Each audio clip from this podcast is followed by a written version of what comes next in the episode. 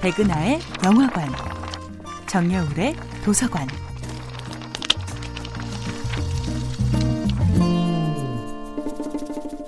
안녕하세요.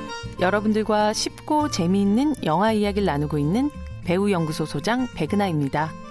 이번 주에 만나고 있는 영화는 김태훈 감독, 현빈, 탕웨이 주연의 2010년도 영화 만추입니다.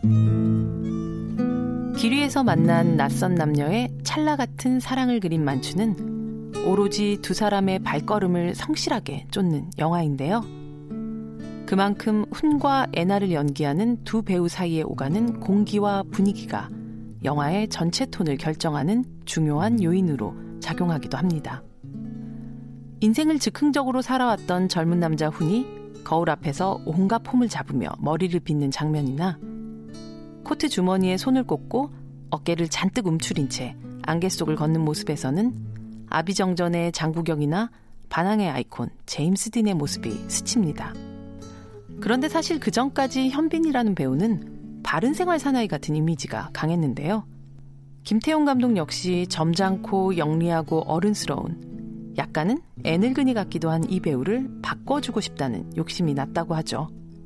원래 시나리오 속 후는 좀 더 어른의 느낌, 우수에 찬 성인의 느낌이 강했지만 현빈 배우가 캐스팅되면서 좀 더 경쾌한 훈이 될 수 있었죠. 애나를 연기하는 탕웨이는 이한 감독의 영화 새끼를 통해 파격적인 데뷔를 하게 된 배우였는데요. 베테랑 배우 양조위에게 조금 도 밀리지 않는 용감함과 단단함으로 무장한 탕웨이의 연기는 신인 배우라고 믿을 수 없을 정도였죠. 그간 만들어진 여러 버전의 만추 속 여성 캐릭터는 정 많고 따뜻한 그러나 동시에 애처로운 누나의 이미지가 강했는데요. 배우 탕웨이를 만난 2010년의 애나는 조금 더 차갑고 절제된 그러나 그 안에 미세한 떨림을 전달하는 캐릭터로 바뀌게 됩니다.